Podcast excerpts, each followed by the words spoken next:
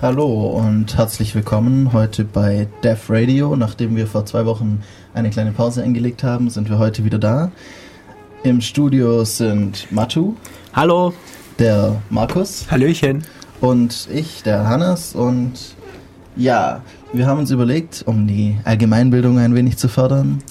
Ähm, Markus, wusstest du schon, dass der Waldhumus-Schnellkäfer eine, äh, ein Käfer aus der Art der Schnellkäfer ist? Ja, du musst bedenken, er ist mit 10 bis 15 Millimetern für einen Käfer auch schon verdammt groß. Naja, also es gibt bestimmt größere, aber ähm, es ist bestimmt sehr toll, dass er schwarz glänzend gefärbt ist und braun behaart. Also. also. ihr werdet den Käfer erkennen, wenn ihr durch den Wald lauft, auf Blätter oder auf den Boden schaut und einen kleinen schwarzbraunen glänzenden Käfer seht, üblich mit sechs Beinen und zwei langen Fühlern. Zudem hat er natürlich noch eine S-förmige Stirnleiste. Ähm, ja, daran kann man ihn natürlich auch ganz gut erkennen. Mal schauen, was wir sonst noch über ihn sagen können. Er kommt in Europa, vor allem äh, im Süden Norwegens, in Zentralschweden und im Süden Finnlands vor. Also ist das mit hier und durch den Wald laufen nicht ganz so gut. Äh, ihr könnt ihn auch nicht finden auf den britischen Inseln, denn da wird es ihn auch nicht geben. Genau. Ähm, ja, wenn ihr euch jetzt gewundert habt, was das ist, das ist ein random Wikipedia-Artikel. Extra für die Allgemeinbildung. Wir werden jetzt schauen, dass wir das vielleicht äh, jede Sendung machen und so die Allgemeinbildung der gesamten Bevölkerung fördern. Wir haben ein hehres Ziel gesetzt, gesamte Bevölkerung. Genau. Lass uns losschlagen. Okay. Ähm, ja, unser richtiges Thema heute sind nicht Schnellkäfer, vor allem nicht der Waldhumus-Schnellkäfer, sondern ähm, es geht darum, Mails zu verschlüsseln, wieso man nicht irgendwelche Geheimnisse auf Postkarten schreibt und solche Dinge. Ähm, ja, wie fangen wir an? Vielleicht zuerst einmal, ähm, was ist denn eigentlich Privatsphäre? Weil eigentlich will man die ja schützen, wenn man nachher seine Mails verschlüsselt. Ja. Was habt ihr denn da für Ideen? Was ist Privatsphäre? Also Privatsphäre passiert zum Beispiel dann, wenn ich abends unter der Dusche stehe, da vergesse mein Fenster zu machen und nebenbei mein lustiges Liedchen trällere. Ja, das kann dann mal komisch kommen. Oder du bekommst einen Job als äh, Sänger. Ähm, interessant ist eigentlich viel die Frage in dem Sinne, wofür brauchen wir Privatsphäre und was passiert eigentlich, wenn sie wegbricht? Und zwar ist es so, dass jemand, der weiß, dass er beobachtet wird, sich plötzlich anders verhält. Ich meine, es bekommt immer seine Umwelt mit. Ja. Meinst du wirklich, ich würde noch lustig mein Liedchen trällern, wenn ich wüsste, da hören gerade drei Leute zu, die nebenan wohnen und mich da klammheimlich auslachen werden? Kommt darauf an. Es kann schon sein, wenn, wenn du es vielleicht auch extra machst, damit sie ähm, gestört werden, aber normalerweise würdest du es vermutlich nicht tun, ja. Ja, kann man denn dann klar Privatsphäre mit Intimsphäre gleichsetzen? Ähm, jein, also Intimsphäre ist nochmal etwas privater als Privatsphäre sozusagen. Würde ich jetzt sagen. Ähm, Privatsphäre ist einfach nur, dass es nicht einfach niemandem was angeht, was ich dann eigentlich tue. Außer ich sag's ihm persönlich, dass ich das tue. Außer ich habe es ausdrücklich beabsichtigt und ich genau. weiß, dass er es wissen wird. Genau. Und, und Intimsphäre ist dann nochmal ein Stückchen weiter. Das sind Dinge, die ich niemals jemand anderem eigentlich sagen will. So. Ja, im Internet ist es ja irgendwie so bisschen das Problem, dass viele Leute gar nicht wissen, äh, was passiert da mit, mit, oder was passiert mit den Daten, die ich da im, im Internet anhäufe, oder was, was, passi was passiert da überhaupt? Ja. Äh, wer hat da Zugriff drauf? Wer sieht da was? Und ich denke, vielen Leuten ist einfach nicht bewusst, dass man zum Beispiel äh, Mails typischerweise einfach so lesen kann, wenn sie über einen Rechner geleitet werden. Ja.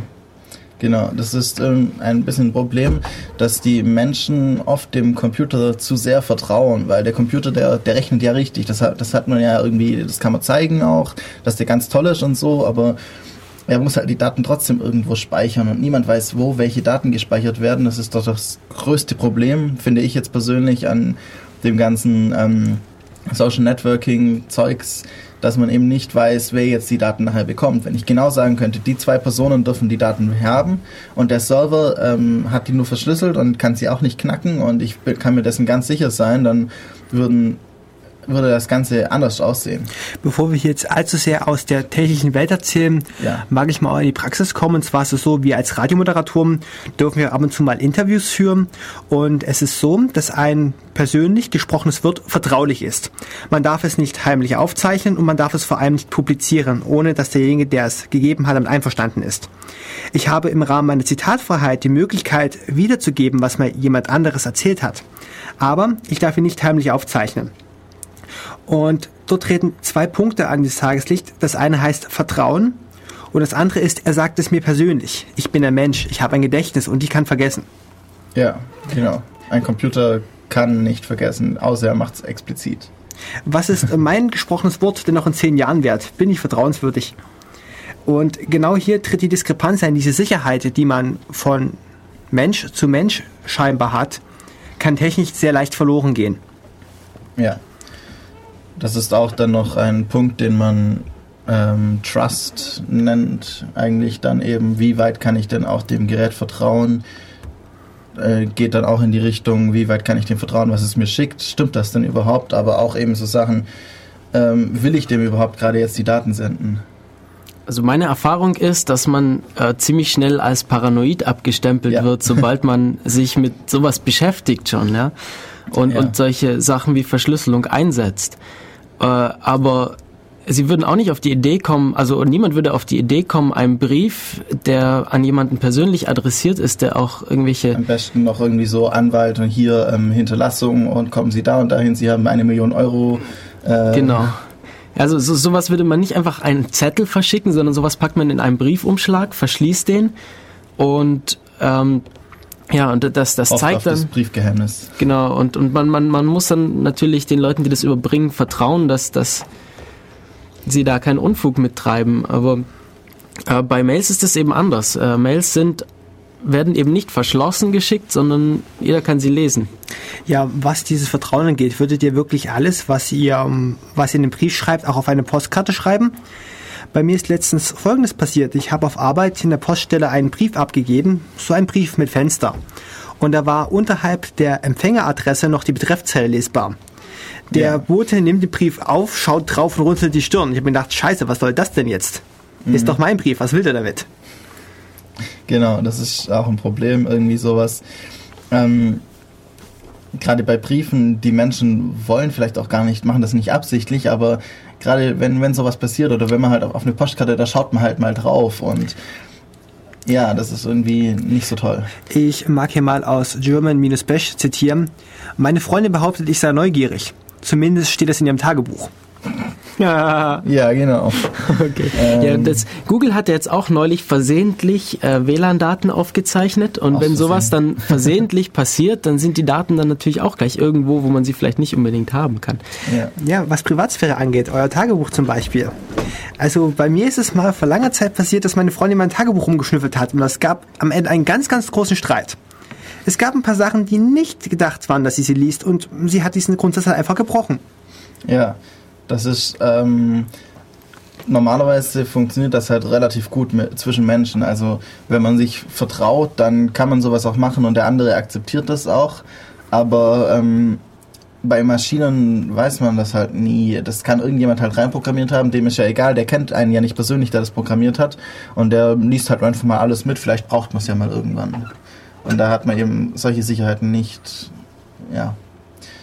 Ähm, wenn ihr mal äh, mit einer Postkarte ähm, verschlüsselte Sachen schicken wollt, das geht auch. Das können wir nachher noch sagen, wie das funktioniert. okay. Ähm, haben wir jetzt schon soweit abgedeckt, wieso man denn überhaupt verschlüsseln will? Oder? Naja, es gibt ja, ähm, ja, wieso will man noch verschlüsseln? Ähm, es ist einfach so, dass äh, Daten einen unglaublichen Wert haben, vor allem, mhm. äh, vor allem Daten in Massen. Und deshalb versuchen viele Leute, Daten in Massen zu sammeln, um diese dann verwerten zu können, um Werbung äh, gezielt an den Mann zu bringen, um ja, was auch immer, um sich irgendwelche Vorteile daraus zu verschaffen.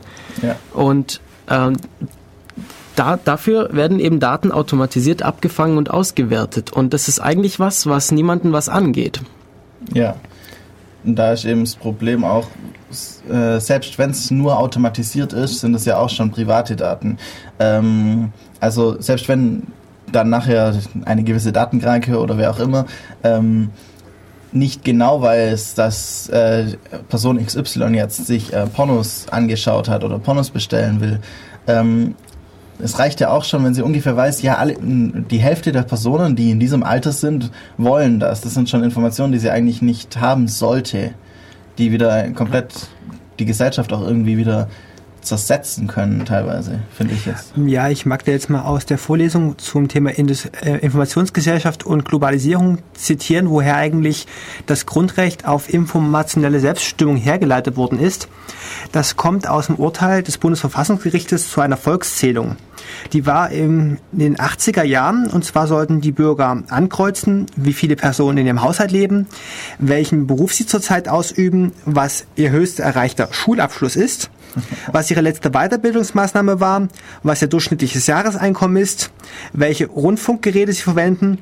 Und es ging einfach darum, dass man dort beim Bundesverfassungsgericht geklagt hat.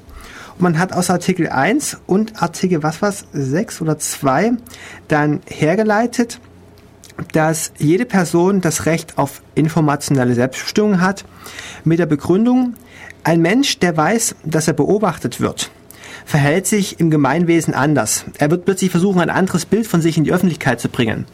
Und dieses Bild, dieses Spiel, das er spielt, macht das Gemeinleben kaputt. Genau. Darum ist es wichtig, dass sich jeder Mensch so verhält, wie er natürlich ist. Genau.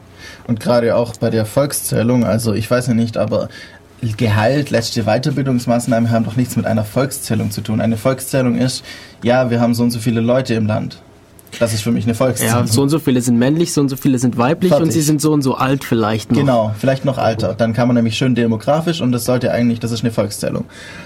Ja, da sind wir wieder schön dabei. Ähm, was ist denn eigentlich das Ziel einer Volkszählung und was kann man noch damit anfangen? Ja, also nach dem, was da gefragt wurde, sehe ich nicht, dass das Ziel war, irgendwie einen schönen demografischen Baum aufzubauen und zu sehen, dass wir zu alt sind oder so in der Art. Aber sondern, du, aber du hättest damit ableiten können, dass zum Beispiel viel zu viele Leute im Dienstleistungsgewerbe arbeiten und du hättest die Bundesgesellschaft, Bundesagentur für Arbeit schon frühzeitig darauf aufmerksam machen können, wo in Zukunft ihre Schwerpunkte liegen können. Ähm, gleichzeitig kann man aber auch sehen, dass irgendwie Leute mit vielen Kindern, einem schlechten Schulabschluss und einem schlechten Beruf ähm, immer gerade irgendwie in der und der Region leben, am besten noch, und dann können sie dort dann wieder irgendwie die Kredite drauf anpassen und die benachteiligen. Ja, du irgendwas. musst es ja mal vorteilhaft sehen. Dann kann der Staat in genau diesen Regionen mehr in Schulbildung investieren und diesen Leuten Chancengleichheit ermöglichen. Ähm, der Staat und mehr in Schulbildung investieren, äh, ja. Ja, okay, ähm, das war in den 80er Jahren nicht heute. Äh, das war, glaube ich, auch da nicht wirklich das. Also wir sehen, dass ja. man eventuell Zweckbegründung ableiten kann, mhm. warum der Staat ein tiefergreifendes Interesse daran hat, zu wissen, wer wo lebt und was er macht.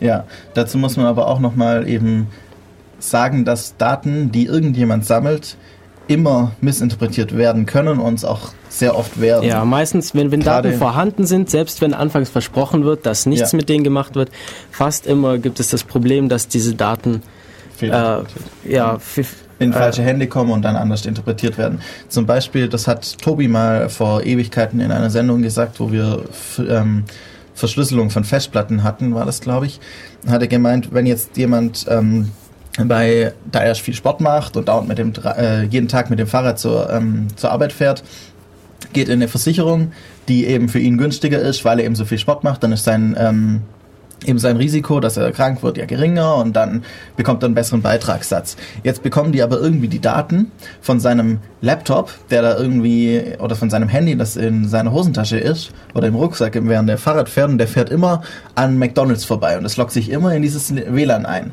Jetzt bekommt die Versicherung natürlich die Daten von diesem WLAN-Netz.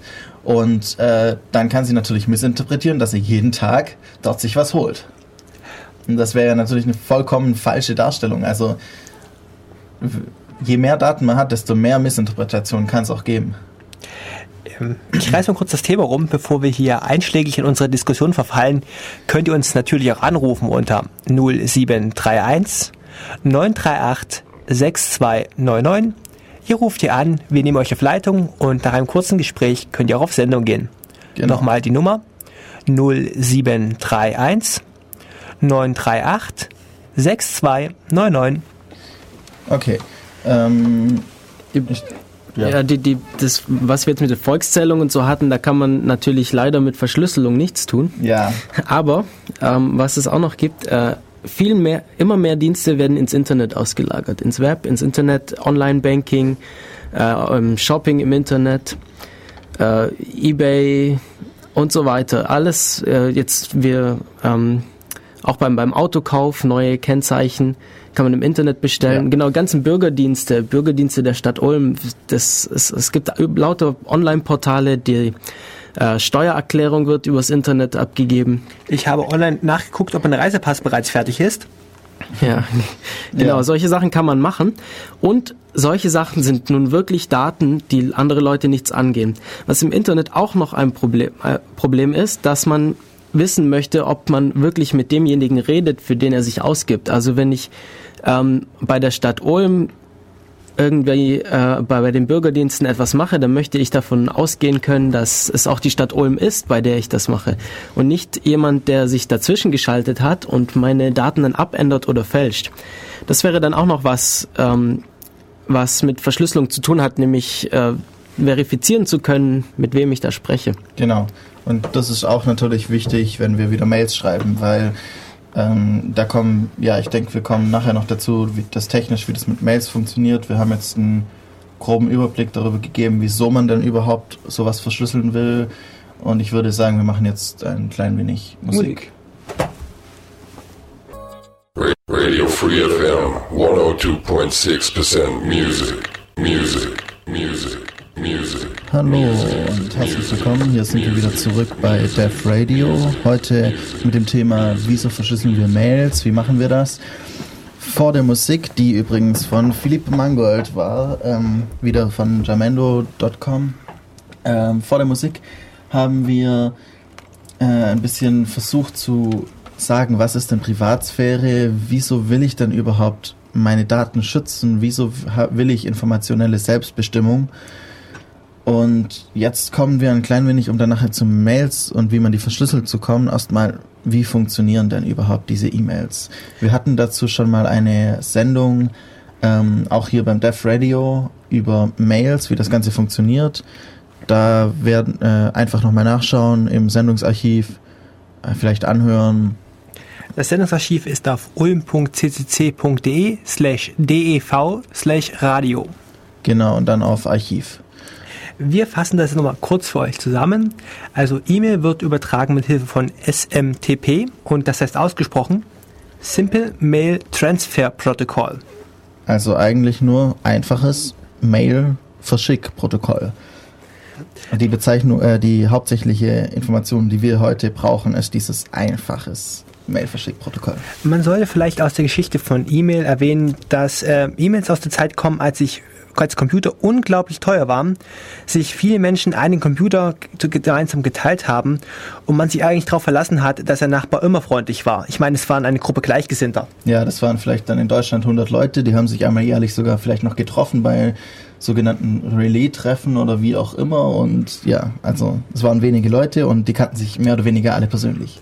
Zu dieser Zeit ist E-Mail entstanden und auch auf die Bedürfnisse angepasst worden.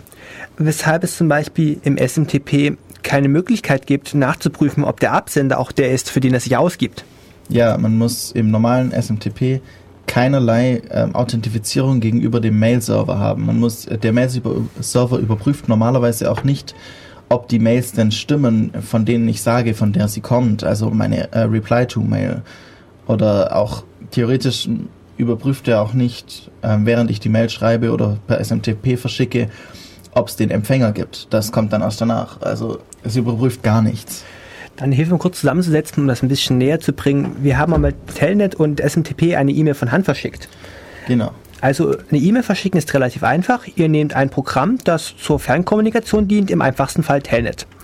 Klingt euch auf dem E-Mail-Server ein, sagt erstmal Hallo, sagt wer ihr seid, irgendein Name, sagt an wen ihr schreiben wollt und sagt, was eure Nachricht ist.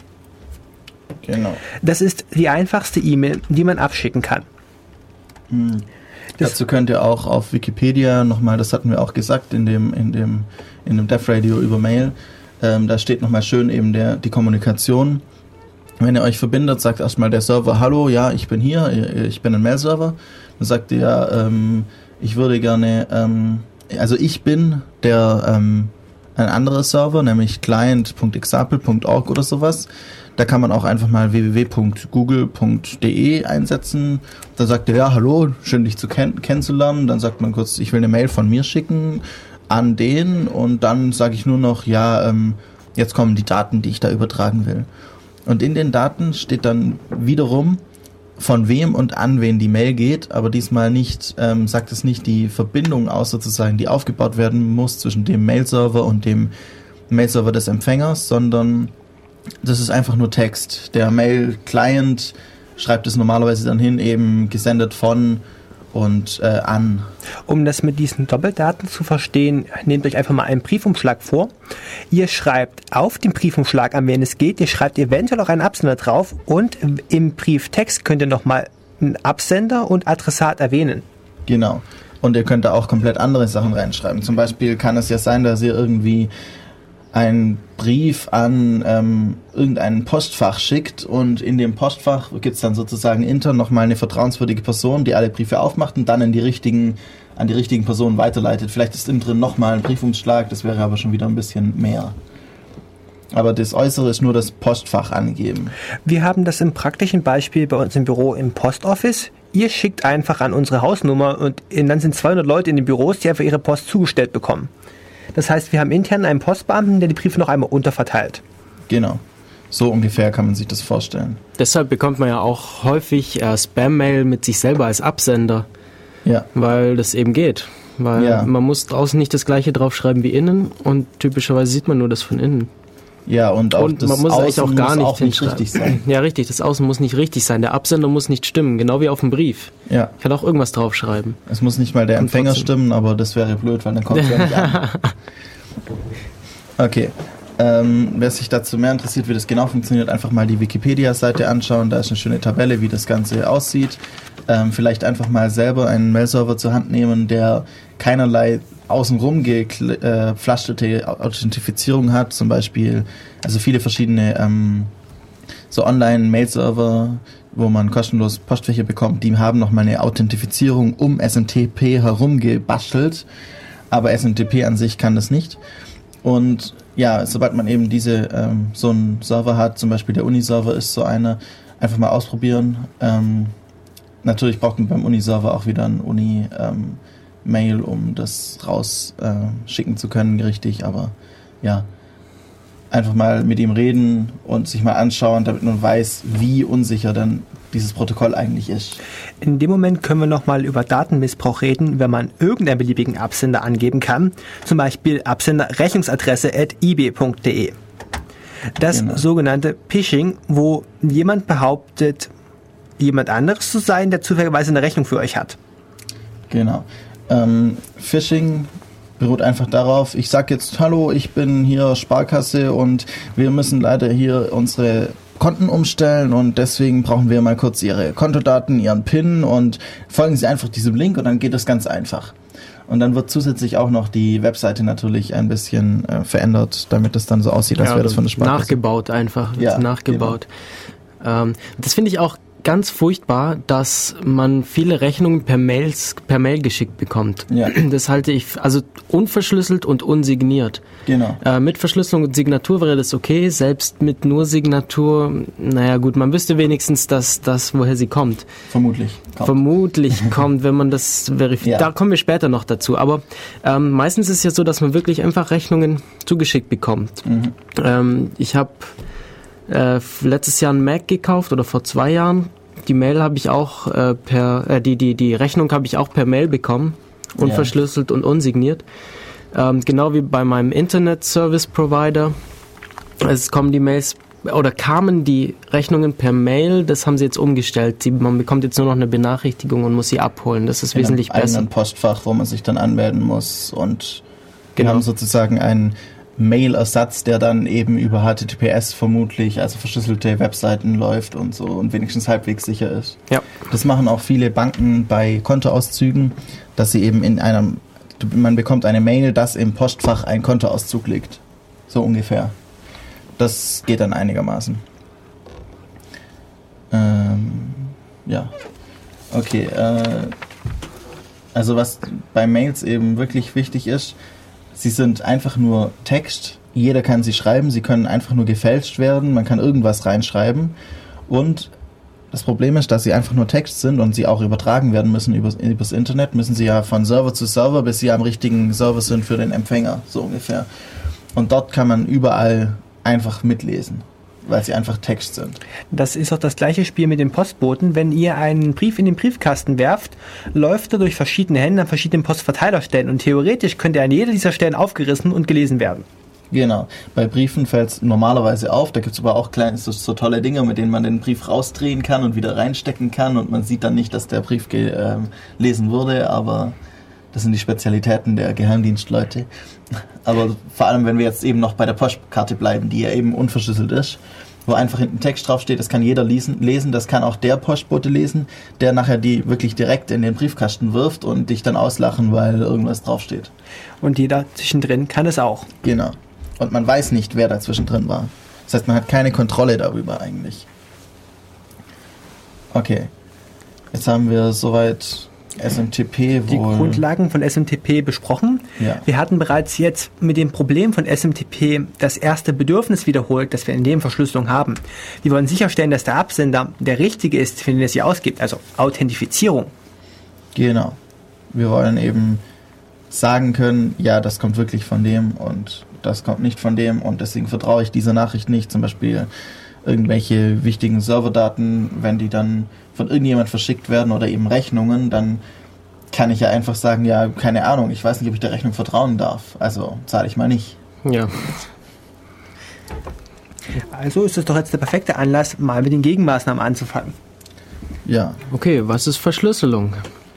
Genau. Ähm, ja, da gibt es ja verschiedene Arten von Verschlüsselung. Angefangen hat es mit äh, ganz einfacher sogenannter symmetrischer beziehungsweise klassischer Verschlüsselung. Ähm, das sind Synonyme und ähm, das bedeutet einfach, man, man hat einen Nachrichtentext und äh, möchte den mit auf irgendeine Art und Weise unleserlich machen, sodass ihn aber ein Empfänger wieder lesbar machen kann. Und zwar möglichst nur der Empfänger. Genau. Und symmetrische Verschlüsselung funktioniert so, typischerweise wird mit einem Schlüssel, in welcher Art auch immer, verschlüsselt und mit demselben Schlüssel wieder entschlüsselt. Das heißt, der äh, Sender und der Empfänger müssen beide dieses Geheimnis, diesen Schlüssel kennen. Genau. Das sind so Dinge wie ähm, einfache Cäsar-Chiffren, irgendwie die Spartaner, die ihre, äh, ihre Nachrichten um Leder, äh, um Stöcke wickeln, solche Dinge, das hatten wir alles mal in, äh, unserer, in unserer Sendung über Verschlüsselung. Eben die ganzen symmetrischen, wo einfach beide genau das gleiche Geheimnis kennen. Die Sendung hieß Besondere Zahlen und Kryptographie. Genau. Okay, wer sich also näher für symmetrische ähm, Verschlüsselung interessiert, kann sich die Sendung nochmal anhören. Oder auch den bei einem Chaos-Seminar, ich weiß nicht, ob die schon online gestellt sind, die Sendung von den Lightning Talks. Das gab es auch von mir einen kleinen Vortrag über Enigma, wie das Ganze funktioniert. Ist auch eine symmetrische Verschlüsselung beide brauchen die gleiche Enigma oder eine Enigma, die gleich eingestellt ist, um das zu schaffen. Symmetrische Verschlüsselung ist heutzutage sehr, sehr sicher. Ähm, wenn man bestimmte Sachen beachtet, wie die Schlüssel müssen zufällig sein mhm. und solche Späße. Da kann man vielleicht zu Enigma sagen, die hatten ganz tolle Ideen und dann haben sie aber gedacht, um das, um Sicherheit noch ein bisschen höher zu treiben, schränken sie ihre Zufälligkeit wieder ein und das war dann ein bisschen blöd, weil sie äh, an zwei aufeinanderfolgenden Tagen nicht die gleichen Startzustand äh, haben durften und solche Dinge. Dadurch haben sie den Zufall, der was eigentlich ihre Verschlüsselung ausmacht, eben wieder minimiert. Und mhm. wenn man das alles weglässt, wird das natürlich größtmöglicher Zufall. Das kann halt dann mal passieren, dass zweimal das gleiche drankommt, aber das ist eben zufällig. Okay, das heißt, symmetrische Verschlüsselung basiert darauf, dass es möglichst zufällig, zuf, äh, zufällig ist. Genau. Und dann ähm, im Internet oder wenn man kommuniziert, dann ist es meistens schwer zu machen.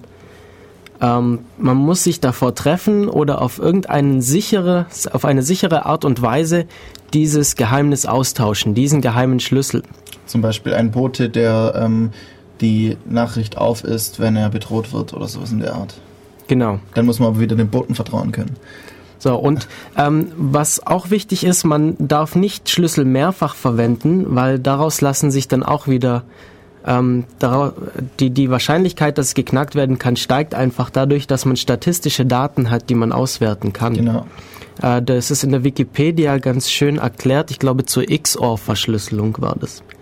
Okay. Also wenn, wenn das da, das hatten wir in, in der praktischen Informatik mal als Übungsaufgabe. Und da, das ist eigentlich sehr, also Wikipedia XOR-Verschlüsselung, da habe ich das damals gefunden. Okay, das heißt, um das jetzt nicht machen zu müssen. Ach genau, was der Aufwand steigt auch noch, wenn man mehrere Personen hat als nur eine, mit der man kommunizieren möchte. Dann braucht jedes Paar von Leuten ihren eigenen, ihr eigenen Schlüssel. Genau. Das heißt, wir wollen eigentlich sowas wie, ich möchte einen Schlüssel haben und alle Leute können mir mit diesem Schlüssel Sachen schicken. So ist so, das ist, das ist die Idee der asymmetrischen Verschlüsselung. Das Genau. heißt, ich habe ein, einen Schlüssel, der ist öffentlich, mit dem kann man diese Nachrichten verschlüsseln, abschließen und mir schicken und ich habe einen geheimen privaten Schlüssel und der passt auf den öffentlichen und kann diese mit dem öffentlichen Schlüssel verschlüsselten Daten wieder aufmachen. Und sonst niemand. Das heißt auch nicht der, der es sendet, kann sie wieder aufmachen, sondern nur der Empfänger. Das kann man sich so vorstellen, man nimmt seinen Text, packt ihn in eine ähm, Titanbox, wie auch immer, irgendwas, das ganz sicher ist, wo man, wenn man draufhaut, nicht kaputt geht, macht vorne ein Vorhängeschloss dran, das ist dieser Public Key, also der Schlüssel, den alle kennen, Schick, schickt es dann über irgendeinen Weg, weil das geht ja nicht kaputt, ist am besten noch wasserdicht und so Sachen. ähm, und dann, sobald es bei mir angekommen ist, habe ich als einziger eben den Schlüssel, der auf dieses Vorhängeschloss passt. Genau, also ich, wenn ich Nachrichten bekommen möchte, verteile ich einfach vorher Schlösser und die kann man einfach zuklipsen, dann sind sie zu. Das erinnert mich Und nur ich habe den Schlüssel, ja?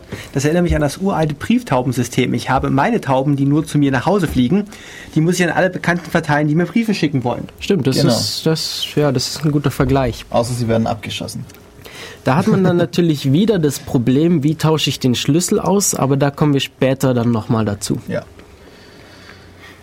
Okay, ähm, heutzutage funktioniert dieses asynchrone Verschlüsseln eigentlich alles auf dem RSA-Algorithmus, ähm, auch eben besondere Zahlen und Kryptographie. Dort haben wir das versucht zu erklären. Ja, also es basiert, gut oh, erklärt, Entschuldigung. glaub ich. Ja, Ja, es basiert eben darauf, dass es schwierig ist, ähm, große Zahlen zu faktorisieren. vor allem, ja, Ja, vor allem wenn die großen Zahlen wieder nur aus zwei Primzahlen bestehen. Genau, wenn, Dann wird das ein bisschen, also ein Produkt von zwei Primzahlen sind, dann wird es sehr schwer, genau die Primzahlen rauszufinden. Und diese zwei Primzahlen sind eben ähm, öffentlicher und äh, privater Schlüssel oder werden daraus abgeleitet wieder. Ich glaube, wir sollten uns hier nochmal vorheben, was wir wirklich mit großen Zahlen meinen.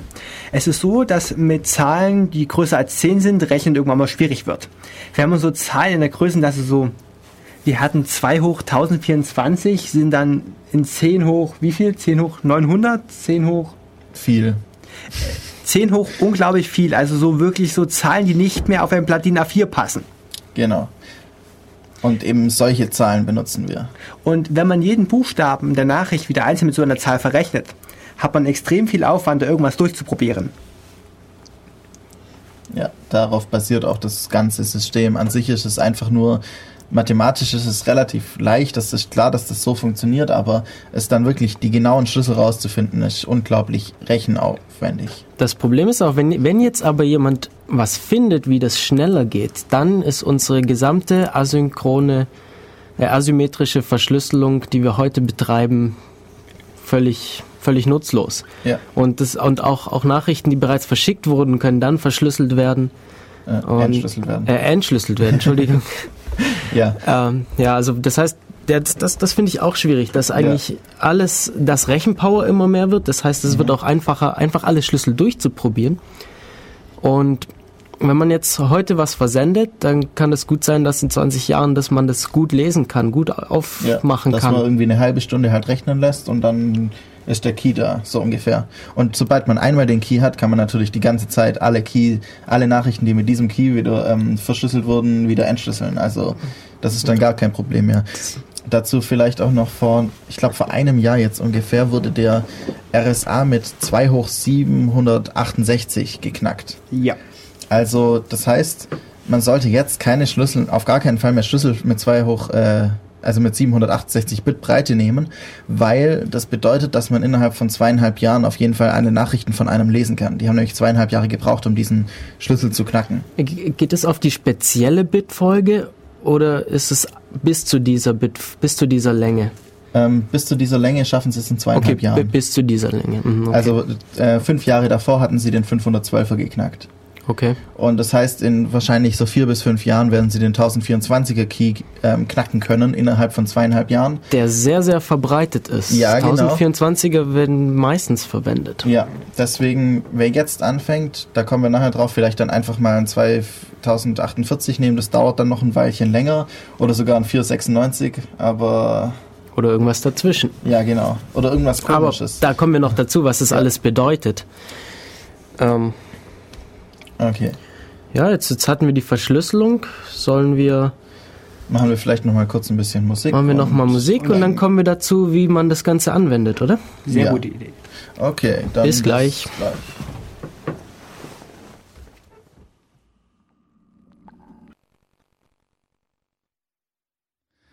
Hallo und herzlich willkommen zurück, nachdem nun die Karawane durch die Wüste gelaufen ist. Ähm, das war nämlich das Lied äh, La Caverne, äh, Caravane va traverser le désert von Philipp Mangold. Ähm, kommen wir nun hier bei Def Radio auf.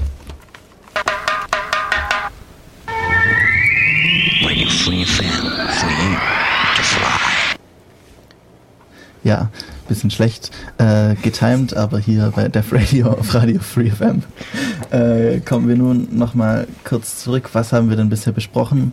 Wir haben besprochen, wieso wir denn Mails verschlüsseln wollen, ähm, wieso, also wieso wir überhaupt unsere Daten verschlüsseln wollen, gesichert haben wollen, wieso wir Mails in Speziellen verschlüsselt wollen, haben wollen, weil das Protokoll relativ einfach gestrickt ist und sind auch schon da gewesen, wie kann man denn Sachen verschlüsseln, nämlich symmetrisch und asymmetrisch. Und dann müssen wir jetzt noch ein bisschen darüber reden, wie können wir denn Mails signieren, also unterschreiben und sagen, dass die Mail von uns kommt. Ja, der Bedarf kommt halt dann heraus, dass das SMTP nicht unterstützt, uns zu beweisen, dass der Absender wirklich der ist, der er behauptet zu sein. Deshalb können wir kombinieren mit der Verschlüsselung auch noch eine digitale Unterschrift. Die Idee ist folgende. Ich habe eine Nachricht, die von mir sein soll. Ich bilde über diese Nachricht eine Prüfsumme und verschlüssele diese Prüfsumme und versende die Nachricht und zur Nachricht hinzu noch die Prüfsumme, die verschlüsselte Prüfsumme genauer gesagt. Auf der Gegenseite kann der Empfänger dann diese Prüfsumme entschlüsseln. Er weiß, welche Prüfsumme ich berechnet habe. Er kann selbst nochmal die Prüfsumme über der Nachricht berechnen und wenn beide Prüfsummen beim Vergleich das gleiche ergeben, weiß er, dass diese Nachricht unterwegs nicht verändert wurde. Vermutlich nicht verändert wurde. Außer er hätte natürlich, der, der sie verändert hat, hätte auch die Signatur ändern können. Irgendwie. Zumindest zeigt sich dabei, dass wenn die Nachricht abgefangen und manipuliert wird, der Empfänger mitbekommt, dass irgendetwas schiefgelaufen sein muss. Ich kann die Nachricht damit nicht schützen gegen Manipulation. Genau. Aber ich kann Manipulation sichtbar machen. Und ich kann durch meine Unterschrift zeigen, dass sie von mir kommt. Das ist Sinn und Zweck der Unterschrift. Okay, das heißt, wir können, wir haben jetzt auch eine Technik, um sicherzustellen, dass wir wissen, woher die Nachricht kommt. Und wie wende ich das jetzt eigentlich an? Ja. Wir haben euch da jetzt zum am Beispiel den PGP-Algorithmus mitgebracht. Also das war ursprünglich der, ähm, es hieß ursprünglich Pretty Good Privacy. Und wir wollen euch jetzt ein paar Programme vorstellen, mit denen ihr darauf relativ komfortabel zugreifen könnt. Also Pretty Good Privacy ist, war, glaube ich, ursprünglich proprietär, oder? Ja. Das heißt, man konnte nicht reinsehen. Und es war aber, glaube ich, schon eine Sammlung von Algorithmen, wenn ich es Da richtig bin war. ich gerade überfragt. Naja, zumindest gibt es das OpenPGP. Und OpenPGP ist äh, der Versuch, das zu standardisieren. Äh, auch mit, mit Refer Referenzimplementierung. Und das ist, das benutzt eine Sammlung von Algorithmen. Und zwar sagt das, ähm, wie man mit diesen Sachen umgeht. Das heißt, man sagt, ähm, ich möchte jetzt etwas verschlüsseln und signieren und dann guckt man nach, wie das nach diesem Standard gemacht wird. Und sagt er, dafür kannst du entweder diesen Algorithmus oder den anderen verwenden und danach wird es dann gemacht. Eben das, das bietet die Möglichkeit, das zu erweitern. Wenn neue Algorithmen auf den Markt kommen oder alte äh, geknackt werden, dann kann man diese austauschen und nicht mehr verwenden. Und in diesem Protokoll steckt noch mit drin, wie der Empfänger und Sender miteinander aushandeln, welche Algorithmen sie überhaupt unterstützen können, aus welchen Gründen auch immer. Und solche Dinge. Ja, manche alten äh, Wechsen oder solche Dinge oder PDP irgendwas, die können halt manche Algorithmen einfach nicht, weil sie darauf nicht implementiert wurden oder darauf einfach viel zu lange brauchen würden, solche Dinge. Oder ein bestimmter Algorithmus ist in einem Land verboten. Zum Beispiel, das wäre natürlich auch möglich. Da können wir nachher nochmal drauf kommen, wie das rechtlich genau. Genau, da können wir drauf kommen und ähm, da wir da jetzt nicht so wahnsinnig viel drüber wissen, wäre das eine optimale Möglichkeit, euch im Chat zu beteiligen oder, oder anzurufen. Telefon. Und das mit dem Chat funktioniert wie? Ähm, ja, ihr geht einfach mit einem IRC-Client eurer Wahl auf irc.in-ulm.de und wählt dort den Channel Dev Radio aus. Und dann können wir da in Ruhe chatten, gemütlich während der Sendung. Und das Telefon hat die Nummer, ich kann es gerade nicht mehr lesen. Das Telefon hat die Nummer 0731 938 6299. Nochmal kurz für alle, die keinen Zettel und Stift bereit hatten. 0731 938 6299.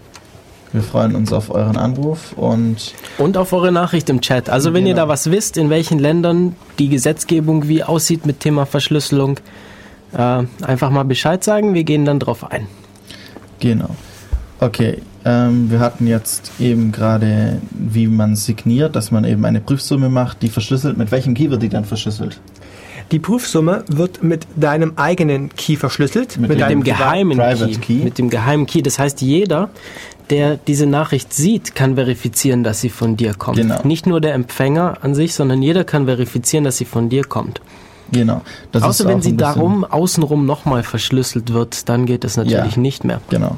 Also man muss sich dessen auch bewusst sein, dass eben so eine Mail theoretisch auf jeden Fall dann auch ähm, ein fast so wie geschriebenes Papier einen ähm, einen rechtlichen, juristischen ähm, Bestand hat auch, weil man kann, kann, sobald man zuweisen kann, dass dieser Private Key nur in deinem Besitz ist, kannst nur du sie verschlüsselt haben, mehr oder weniger. Das Wort, was du, glaube ich, verwenden wolltest, heißt Beweiskraft. Ja. Also es gibt da immer so ein bisschen noch natürlich Ausnahmefälle, dass es irgendwie halt doch irgendwie mal geknackt wurde oder so, aber das muss man dann auch erst beweisen. Also normalerweise heißt das, die Mail kommt wirklich von mir und das kann ich auch nicht mehr widerrufen. Okay. okay. Ja, also was brauche ich jetzt? Ähm, es gibt da ganz viele verschiedene Stufen, wie man das anwenden kann. Von ich mache es mir ganz einfach und verwende fertige Sachen, die alles für mich machen, mhm. wo ich wirklich nur sagen möchte, ich möchte Verschlüsselung verwenden und ich möchte an den verschlüsseln und an den und ich möchte verschlüsselte Sachen bekommen bis hin zu, ich mache alles selber und kontrolliere jedes Bit, was da umgeschubst wird. Genau. Ähm, Vielleicht machen wir es auch am besten in der Reihenfolge, wie wir die Tools vorstellen, weil das dann die, ähm, die einfachsten zuerst und die anderen dann die also, tiefer gehen ein bisschen später. Okay, also aus meiner Sicht, ich habe angefangen mit einer Web-Oberfläche, die Verschlüsselung okay. unterstützt und das war wirklich sehr einfach. Ähm, ich muss sagen, ich bin nicht zufrieden äh, damit geblieben. Es, es hat viele Nachteile. Aber ähm, diese Web-Oberfläche heißt Horde, wird von unserer Uni verwendet, vom KITS und auch von einem ähm, Dienst, der, der Freemail anbietet, also kostenlosen E-Mail-Webspace. Äh, und zwar ist es auf taunusstein.net. Wer will, kann sich das anschauen. Äh, sie versprechen auch, dass ähm, keine Daten gelockt werden, also nur soweit sie benötigt werden. So, das steht da dann alles drauf. Auf jeden Fall ist es ein ganz normales Webmail, wie man das von, keine Ahnung, Google Mail und Web Yahoo, Web.de, wie auch immer. Genau, man kennt es ja. Man hat eben eine Weboberfläche, da werden die Mails angezeigt, man kann sie lesen, schreiben, Anhänge anhängen. Und da gibt es in den Einstellungen ein äh, ein Teil, das heißt, ich möchte PGP verwenden. Und wenn man das auswählt, dann äh, kann man, da, dann wird es erstmal verwendet. Das heißt, man, man das, dieses, diese Oberfläche achtet dann auf, diese, auf dieses PGP-Protokoll. Und ähm, dann kann ich mir in dieser Web-Oberfläche einen Schlüssel erstellen. Da klicke ich dann einfach drauf, ich möchte mir ein Schlüsselpaar erstellen, einen geheimen und einen öffentlichen Key. Und äh, dann dauert es eine Weile und dann wird es gemacht. Da ist auch schon das erste Problem, beim, also bei den Anbietern, wo ich war oder wo ich das damals ausprobiert hatte, konnte man nur 1024 Bit lange Schlüssel erstellen. Ähm, wo du ja gemeint hast, das kann gut sein, dass das in wenigen Jahren äh, schon nach relativ kurzer Zeit geknackt werden kann. Ähm, ja, und, und dann hat man erstmal zwei Schlüssel. Und dann kann man da verschiedene Einstellungen machen. Zum Beispiel, dass der eigene öffentliche Schlüssel an jede Mail angehängt wird. Das heißt, dadurch macht man publik, dass man Verschlüsselung verwendet. Oder, und ja, bleiben wir mal dabei. Und dann können einem andere Leute verschlüsselte Sachen schicken. Genau, das, das war eigentlich, das ist eigentlich alles, was man zu tun hat. Also einmal das aktivieren, dass man es verwenden möchte und einen Schlüssel erstellen und dann sagen, dass man den auch verwenden will. Genau. Genauso einfach ist es eigentlich auch, wenn man Thunderbird benutzt, dann gibt es nämlich dieses Plugin Enigmail, E-N-I-G Mail. Und das tut eigentlich auch alles für einen. Also man installiert das, funktioniert meines Wissens mit eigentlich jedem gängigen Betriebssystem also ich weiß nicht, ob es bei Mac funktioniert, aber da benutzt man vielleicht dann auch MacMail, da kann Martin nee, später auf, noch was sagen. Auf, auf Mac funktioniert es, wenn man, wenn man so, Thunderbird okay. verwendet, kein Problem. Ja, okay, dann funktioniert es also auf jedem gängigen Betriebssystem. Man installiert einfach sich das Plugin rein, man braucht dann eben noch die jeweilige ähm, GNU-PG ähm, oder PGP-Implementierung ähm, für das jeweilige Betriebssystem und dann funktioniert das einfach. Da geht es ganz einfach, man startet seinen Thunderbird mit dem Plugin drin, geht auf Verschlüsseln und ähm, kann sich dann ähm, in sein gibt es so einen Schlüssel ähm, äh, so ein Dialog, wo man seine ganzen Schlüssel verwalten kann. Dann kann man sich einen erstellen lassen, kann sagen, ja, man will die auf Keyserver hochladen. Was die Keyserver sind, kommen wir später nochmal drauf. Und dann funktioniert das eigentlich. Man gibt halt immer noch sein Passwort an und fertig. Würdest du sagen, dass der Dialog weitgehend selbsterklärend ist, wenn man noch nie etwas mit Schlüsselerstellung zu tun hatte? Ja, da gibt es sowas, das nennt sich neues Schlüsselpaar erstellen. Da klickt man drauf und dann ähm, fragt es noch zwei Sachen, glaube ich, ab und dann ist man fertig. Man muss noch ein Passwort eingeben und dann ist man fertig. Also funktioniert eigentlich selbsterklärend. Bindet sich auch gut in die Oberfläche von Thunderbird ein. Man sieht immer schön unterschrieben, verschlüsselt. Die Person kenne ich. Also da weiß ich, dass die andere Person wirklich die Person ist, wo im Key drin steht, dass sie es sein sollte. Und solche Dinge. Also funktioniert wirklich sehr leicht. Man kann auch die Schlüssel wieder exportieren, um sich eine Sicherheitskopie zu machen. Wenn man zum Beispiel auf zwei verschiedenen Rechnern den gleichen Schlüssel benutzen will, weil in seinem Account, dann kann man den exportieren. Man kann importieren direkt vom Filesystem. Schlüssel muss die also nicht aus dem Internet runterladen oder sonst irgendwie. Funktioniert alles. Sollten wir vielleicht nochmal wiederholen, dass die Lösung, die du eben angeboten hast, ausdrücklich für alle Benutzer vom E-Mail-Client Thunderbird ist. Genau. Das funktioniert nur mit Thunderbird zusammen, weil es eben ein Plugin für Thunderbird ist. Aber da ist wohl eigentlich fast das Beste, das ich kenne.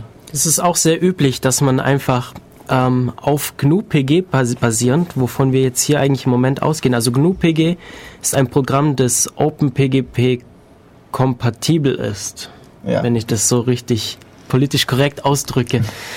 ähm, das heißt, das, das kann einfach alles, was OpenPGP kann. Es hält sich an diesen Standard und ist sehr, sehr verbreitet. Dieses Webmail-Interface, das basiert darauf, wobei man das austauschen kann, wenn man als Admin da Lust hat. Aber ähm, meine, also die von der Uni basieren darauf und das, was ich verwende auch, beziehungsweise verwendet habe. Und genauso ist das bei den Mail-Clients. Da hat man normalerweise GPG und dann eben ein Plugin, das den Mail-Client da genau. äh, diese Funktionalität anhängt bei das geht für die, es gibt für die gibt's für viele Mail-Clients. Ähm, zum Beispiel Evolution, wer den GNOME Desktop unter Linux verwendet. Äh, da ist es auch sehr einfach. Wobei ich glaube, da braucht man nicht mal ein Plugin. Das kann das, glaube ich, auch Evolution Ja, kann der, von ähm, Haus aus einen einzelnen Schlüssel verwalten. Ja, Thunderbird 3 kann es inzwischen auch, aber so wie ich das gesehen habe, nicht so schön funktional mit so vielen Anschauungen und schöner Auflistung und alles, wie das Enigmail macht. Also Ja. Thunderbird 3 kann inzwischen auch selbst verschlüsseln, aber halt nicht so schön. Äh, wer Opera Mail verwendet, das kann es, glaube ich, leider nicht. Ich glaube auch nicht. Vor allem, man kann in Opera ja eigentlich keine Plugins selber reinbauen. Ja, also deswegen- äh, was ich mal gelesen habe, ist, dass man sie bekommen kann. Ja gut, na, lassen wir das. Also die meisten, viele, viele Mail-Clients haben Plugins, beziehungsweise und unterstützen das schon. Mhm. Einfach mal schauen, was da für einen gilt. Wenn Plugins nicht funktionieren, kann man natürlich das von Hand machen. Das geht immer. Ja, ich wollte jetzt mal weiter Werbung machen. Ich habe das auf Windows getestet mit Hilfe eines Outlooks und ich habe mir da ein Paket, runter, ein Paket heruntergeladen. Das Paket heißt PGP4Win, PGP4Win und in diesem Paket ist da eigentlich alles drin, was man sich überhaupt zu PGP vorstellen kann. Da ist eine, ein Plugin für Outlook dabei. Da ist auch dabei eine grafische Oberfläche zur Schlüsselverwaltung und auch ein Kommandozeilen-Client. Ähm, die grafische Oberfläche dazu heißt Cleopatra. Und zu Cleopatra sollte man ein bisschen was wissen. Das Programm ist nämlich ein bisschen trickreich. Ähm, theoretisch sind alle Einstellungen selbsterklärend, wenn man im Kopf behält, dass diese Leute nicht von Schlüsseln reden oder von Kryptographie, sondern immer nur von Zertifikaten. Dort möchte man ein Zertifikat erstellen, wenn man einen neuen Schlüssel braucht. Oder wenn man an jemanden eine E-Mail verschlüsseln möchte und dessen Schlüssel zuerst in das Programm übernehmen muss, heißt das Ding Zertifikat importieren. Ein bisschen ähm, verwirrend, weil Zertifikate ja eigentlich ein klein nicht was anderes sind. Sie basieren vermutlich auf sehr ähnlichen Prinzipien mathematisch, aber von der Idee her sind sie auf jeden Fall was anderes. Ähm, es gibt auch ein Plugin für Outlook. Dort hat man dann einfach eine kleine lustige Schaltfläche mit einer Nachricht und einem Siegel unten dran. Draufklicken für Unterschreiben, digital unterschreiben und die Nachricht mit dem Schloss für Verschlüsseln. Der Rest ist dann eigentlich sehr selbsterklärend. Okay, das heißt auch Outlook, Outlook und Windows kann das, äh, wobei ich das jetzt vielleicht nicht unbedingt empfehlen würde. Ähm, es hat eine winzige Einschränkung und zwar haben die Windows-Plugins allesamt eine Meise. Und zwar würdet ihr wissen, man kann E-Mails vom Server abholen über verschiedene Protokolle. Das Microsoft-eigene Exchange-Protokoll macht bei Verschlüsselung immer Probleme. Es kommen alle E-Mails rein, aber nicht alle E-Mails raus. Okay. Ähm, auch für Mac-User gibt es eine schöne Lösung. Ähm, entweder ihr benutzt Thunderbird mit Enigmail oder für die Leute, die Apple Mail verwenden, ähm, da gibt es äh, Mac GPG, nee, also es gibt auf jeden Fall GNU PG für Mac. Moment, da schaue ich mal kurz nach der Internetseite. Genau, schauen wir nach, aus welcher Quelle du es holen willst. Ähm, und zwar. Okay, da gibt es den äh, Mac GNU Privacy Guard und die Internetseite ist macgpg.sourceforge.net. Und äh, da gibt es erstmal GPG für Mac. Äh, da kann man auch eine grafische Oberfläche dafür runterladen. Das heißt, man kann dann seine Schlüssel verwalten damit. Und ähm, dann gibt es ein Plugin für Mail und das nennt sich einfach GPG Mail. Ähm, genau. GPG Mail äh, gibt's einfach mal danach suchen. Die URL ist ein bisschen lang. Wir stellen sie vielleicht ins auf die wir Radio Seite. Ja. Das können wir dann machen. Und äh, das hat man zu installieren. Ich habe das letzte Woche probiert. Ähm, es gibt Probleme, wenn man Snow Leopard verwendet. Also es, es funktioniert wunderbar bis äh, Mac OS 10.5. Bei 10.6 gibt es ein bisschen Probleme, wobei man es zum Laufen bekommt. Da muss dann halt der Mac-User doch mal die Kommandozeile benutzen, oder? Ja, ja, ja. Also es ist es ist einfach bis bis äh, Mac OS 10.5, 10.5. Okay. Man kann es hier als Zusammenfassung ziehen, ihr habt für Windows, Linux, Mac die Möglichkeit, dass ihr Thunderbird verwendet und alles bequem macht. Ihr könnt auch unter Microsoft Windows mit Outlook arbeiten und der Erweiterung PGP 4Win. Ähm, ich selbst habe noch Evolution verwendet. Evolution kann von Natur aus einfach mit einem Schlüssel umgehen. Den kann man sagen, ich möchte E-Mails verschlüsseln. Den Rest macht er auch von alleine. Und alles, was danach kommt, kann man auf der Kommandozeile machen. Genau. Ja, wir haben auch noch einen Client, den ich verwende, äh, Mut. Also Ja. Leute, die gerne auf der Kommandozeile was machen. Mut ist ein Kommandozeilen-Mail-Client. Der kann PGP von sich aus. Ähm, man gibt ihm dann an, welche, wie die Befehle für bestimmte Sachen lauten. Also man sagt ihm, wie lautet der Befehl für, ich möchte diese Mail verschlüsseln, bevor ich sie verschicke. Ich möchte diese Mail entschlüsseln, wenn ich sie bekomme. Ich möchte sie signieren. Ich möchte verifizieren, dass sie vom richtigen Absender kommt. Da gibt es in der, in der Config-Datei, stellt man dann ein, wie das funktioniert. Ähm, das war nicht ganz so einfach, bis ich das rausgefunden hatte. Aber mittlerweile funktioniert das sehr gut bei mir. Da wahrscheinlich dann einfach nochmal Manpage und Tutorials und so durchlesen. Da wird es bestimmt viele Le- Leute geben, die das schon mal gemacht haben. Ja, Ja. Googlen hilft da ganz gut. Ja. Also Google, Mut und GPG googeln. Ja. Oder IX quicken oder Yahooen oder Bingen oder wie auch immer. Ja, wir, wir haben ja, wir benutzen ja Google als Synonym für alles. Ja, genau. Aber was Google Suchen. nicht so mag, Ja, Google möchte, dass man das, das Verb googeln nur verwendet, wenn man auch die Google-Dienste nutzt. deswegen IX quicke ich immer. Du, du IX quickst. Ja. Ja, ich, ich, ich nehme auch IX quick, aber ich sage trotzdem Google dazu. Also Ah. googeln dazu. Okay. IX quick hat den Vorteil, man kann seine Suchen verschlüsseln. Mhm. Ja, aber das ist ein anderes Thema. Ja, da hatten wir auch einen kleinen Lightning Talk mal. Ja. Nachdem wir jetzt diese wichtigen Probleme der Wortfindung in der deutschen Sprache geklärt hatten, sollten wir vielleicht bedenken, dass es immer noch Leute unter 30 gibt, die noch nie in ihrem Leben eine Suchmaschine verwendet haben, schmeißen das Thema hinten runter und kommen wieder auf die Kommandozeile. Unter 30 oder über 30? Unter 30. Ah ja, das gibt's auch. Aus datenschutzrechtlichen Gründen können wir jetzt keine Namen nennen. Okay, kommen wir wieder auf die Kommandozeile. Genau. Das ist so der Punkt, wo ich angefangen habe. Ich habe mir eine Bedienungsanleitung gesucht unter dem Stichwort GPG und äh, Tutorial und bin drauf gekommen, man braucht zuerst mal einen Schlüssel, wenn man verschlüsseln will. Und das geht ganz einfach. Unter Linux gibt es das Paket GPG. Wie heißt es unter anderen Betriebssystemen? Unter Windows bekommt ihr es mit mit dem GPB, GPG vorhin. Und dort ruft ihr einfach das Programm GPG auf und sagt ihm, bitte mal einen Schlüssel erstellen. Minus, minus, scan, minus, key.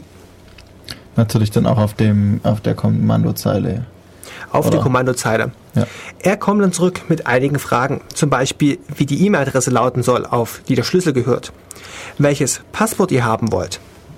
Das natürlich am besten sehr sicher wählen, weil das ist das äh, Passwort, mit dem ihr dann nachher unterschreibt. Also, dass eure Verifikation ist gegenüber dem Programm wieder, dass ihr wirklich ihr seid und das ist schon wichtig, dass das gut ist. Ich glaube, wir sollten das hier mal erwähnen, dass eure Sicherheit aus zwei Teilen besteht. Ihr habt einerseits diese Datei auf der Festplatte herumliegen, die euer Schlüssel ist. Und ihr habt das Ding hoffentlich in eurem Kopf und nicht auf der Platte euer Passwort. Ja, Beide Teile zusammen können eine E-Mail unterschreiben oder eine an euch adressierte E-Mail entschlüsseln. genau. Wenn eins von beiden abhanden kommt, kann man das andere Ding zerstören. Kommen wir vielleicht später drauf. Also, ihr stellt euch mit Generate Key einen Schlüssel. Er fragt euch vollautomatisch alles ab, was ihr haben wollt. Zum Beispiel, wie groß der Schlüssel sein soll. Oder mit welchem Algorithmus ihr arbeiten wollt. Im Prinzip könnt ihr im Zweifelsfall die Standardvorauswahl benutzen. Vielleicht bei der Schlüssellänge eben drauf achten. Ich würde jetzt gerade sagen, so vielleicht 2048 ist eine ganz eine Größe, die ganz okay ist. Es gibt ähm, diese Anleitung, also auf äh, gnupg.org gibt es das User Manual dazu. Äh, das ist, ja, es gibt einen ganz guten Überblick. Und ich weiß nicht, ob es reicht, um richtig tief einzusteigen. Also eigentlich sollte es normal. So, aber und Ja. ähm, ich werde gerade auf ICQ die ganze Zeit mit Nachrichten bombardiert, wie das auf BSD ist. Also Ja. BSD ist natürlich ähm, dieselbe Geschichte wie Linux, Unix insgesamt. Man kann auf Kommandozeilenbasiert GPG verwenden und diese Plugins, die gibt es ja meistens, die- sind genauso gültig für Ja, also Äh, dieses Plugin, das müsste eigentlich auch für den Thunderbird, den man sich unter BSD, OpenBSD, FreeBSD oder so äh, geholt hat, kompiliert hat, müsste das eigentlich auch laufen. Oder MUT. MUT funktioniert unter Mut funktioniert BSD. überall. Also, fast Also, überall. Ich Gleiche glaube nicht unter. Windows. Mut und funktioniert unter jedem Unix. Das wäre, glaube ich, eine Aussage, die man fast unterschreiben könnte. So, lasst uns mal bei der Schlüsselerstellung weitermachen. Also ihr sagt, ihr wollt einen Schlüssel haben, für welchen Namen, für welche E-Mail-Adresse, welches Passwort. Und dann sagt er, bitte warten Sie einen Moment, Ihr Schlüssel wird erstellt. Rödelt, rödelt, rödelt. Und sagt, dass Sie können auf der Tastatur rumtippen, damit es schneller geht. Rödelt, rödelt. Fragt mich, was macht der da eigentlich? naja, ihr wisst, dass man für das Verschlüsseln sehr, sehr große Zahlen braucht. So Zahlen in Größenklasse von, was haben wir vorhin gesagt, 10 hoch. Also eigentlich 2 hoch 1000. Ja, Also Zahlen, die nicht mal auf ein Blatt passen. Diese Zahlen muss er erstmal irgendwo herbekommen. Meistens zufallsgesteuert. und vor allem ähm, ist es ja wichtig, dass diese Zahlen so Primzahlen sind. Ähm, also er sucht Primzahlen und Primzahlen ist der einzige halbwegs ähm, akzeptable Algorithmus, den man benutzen kann, um Primzahlen zu suchen, ist ein sogenannter ähm, probabilistischer Algorithmus. Das heißt, er braucht Zufallszahlen. Und um jetzt gute Zufallszahlen zu bekommen, die wichtig sind, dass nachher wirklich auch Primzahlen rauskommen, ähm, braucht man eben viel ähm, random Shit, könnte man sagen. Also irgendwelche das Zeichen, die irgendwo im Speicher liegen, die dann irgendwie ausgelesen werden und dann über verschiedene ähm, Algorithmen wie das möglichst weit gestreut werden. Und zum Beispiel Mausbewegung, Tastatur, Netzwerkverkehr können dann da herangezogen werden, ähm, an, ähm, gehasht werden und dann daraus werden dann wieder Zufallszahlen generiert. Wir sollten hier vielleicht nochmal den Sinn des Zufalls erklären. Es ist so, dass Menschen von Natur aus sehr schwache Passwörter verwenden. Ich meine, unsere Sprache besteht zum Großteil aus Vokalen, noch ein paar Konsonanten. Im Prinzip hat man schon viele Passwörter rausgefunden, indem man einfach eine Liste weiblicher Vornamen durchprobiert hat. Die meisten Leute können sich einfach ganz schlecht Passwörter merken. Ein gutes Deshalb, Passwort ist natürlich auch immer noch God. deshalb müssen Passwörter zufallsgeneriert sein. Genau. Und das ist das Problem, was bei der Schlüsselerstellung so lange braucht. Der Rechner muss irgendwo Zufall herbeziehen. Und ähm, je schlechter der Zufall ist, desto ungewisser ist, dass das auch wirklich Primzahlen nachher sind. Also das hängt sehr eng miteinander zusammen und deswegen braucht man guten Zufall.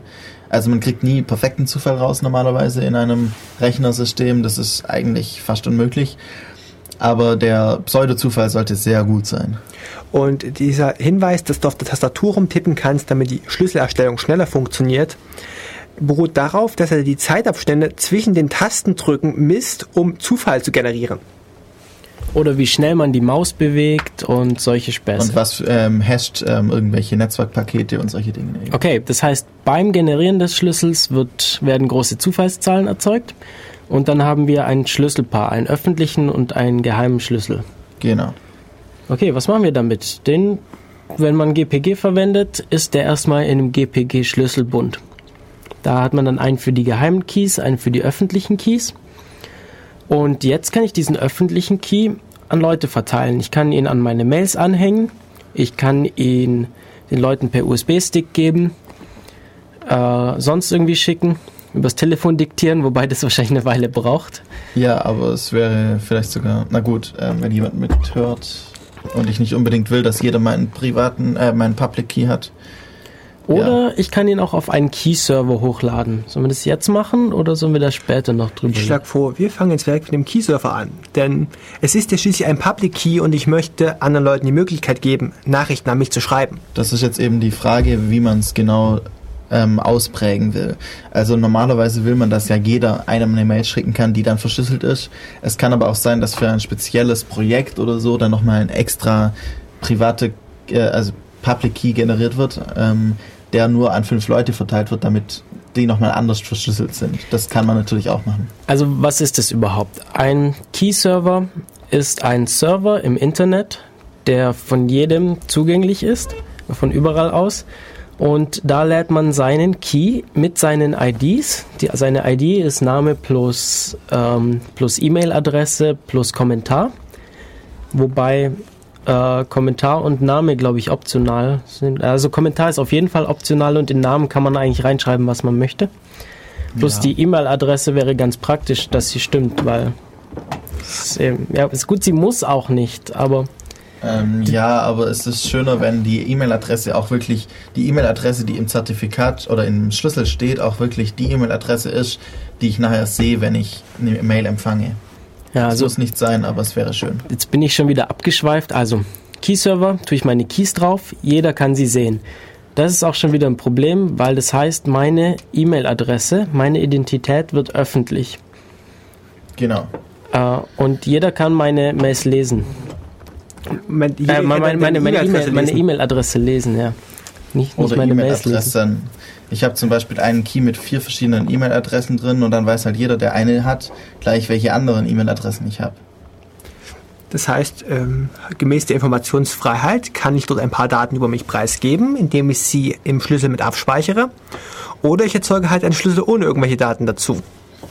Ja, was nicht, dann muss man halt natürlich das wieder den Personen, die einem ähm, vertrauen sollen, eben persönlich sagen, ja, das ist wirklich mein Key und glaub mir, auch wenn da eine äh, a.b.c dran steht als Mailadresse, dann ist das wirklich mein Key.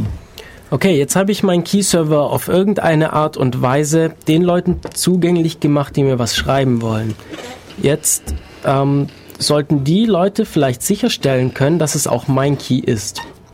Also wenn die den erstmal, wenn, wenn die den bekommen, dann importieren sie sich diesen Schlüssel bei ihnen. Man kann, wenn man einen Key-Server verwendet, gibt es da bei GPG den Befehl Receive Keys. Da gibt man dann den, die ID von dem Key an und er lädt es von einem Key-Server runter. Aber diese Key-Server, die es gibt, die synchronisieren, synchronisieren sich untereinander üblicherweise.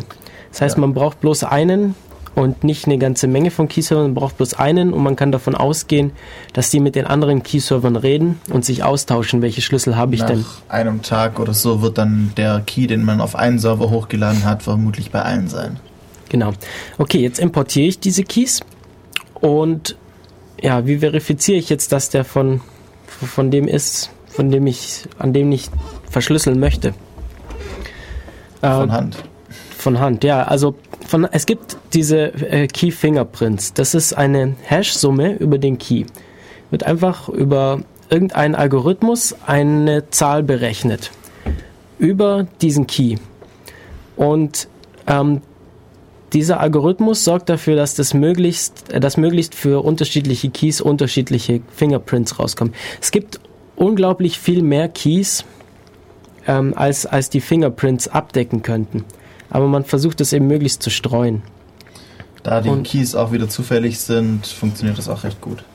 Und wenn ich jetzt die Möglichkeit habe, diesen Fingerprint ähm, äh, über einen sicheren Weg zu übertragen, zum Beispiel anzurufen, wenn ich dann die Stimme erkenne, dann ähm, kann ich mit relativ hoher Wahrscheinlichkeit davon ausgehen, dass es stimmt, dass es die richtige Person ist, mit der ich rede.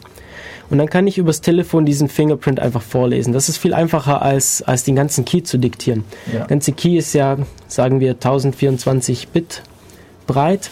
Und dieser Fingerprint wäre dann eben eine äh, Hexadezimalzahl von was 40 Zeichen, 40 20 Zeichen. kommt drauf an. um in der Größenordnung.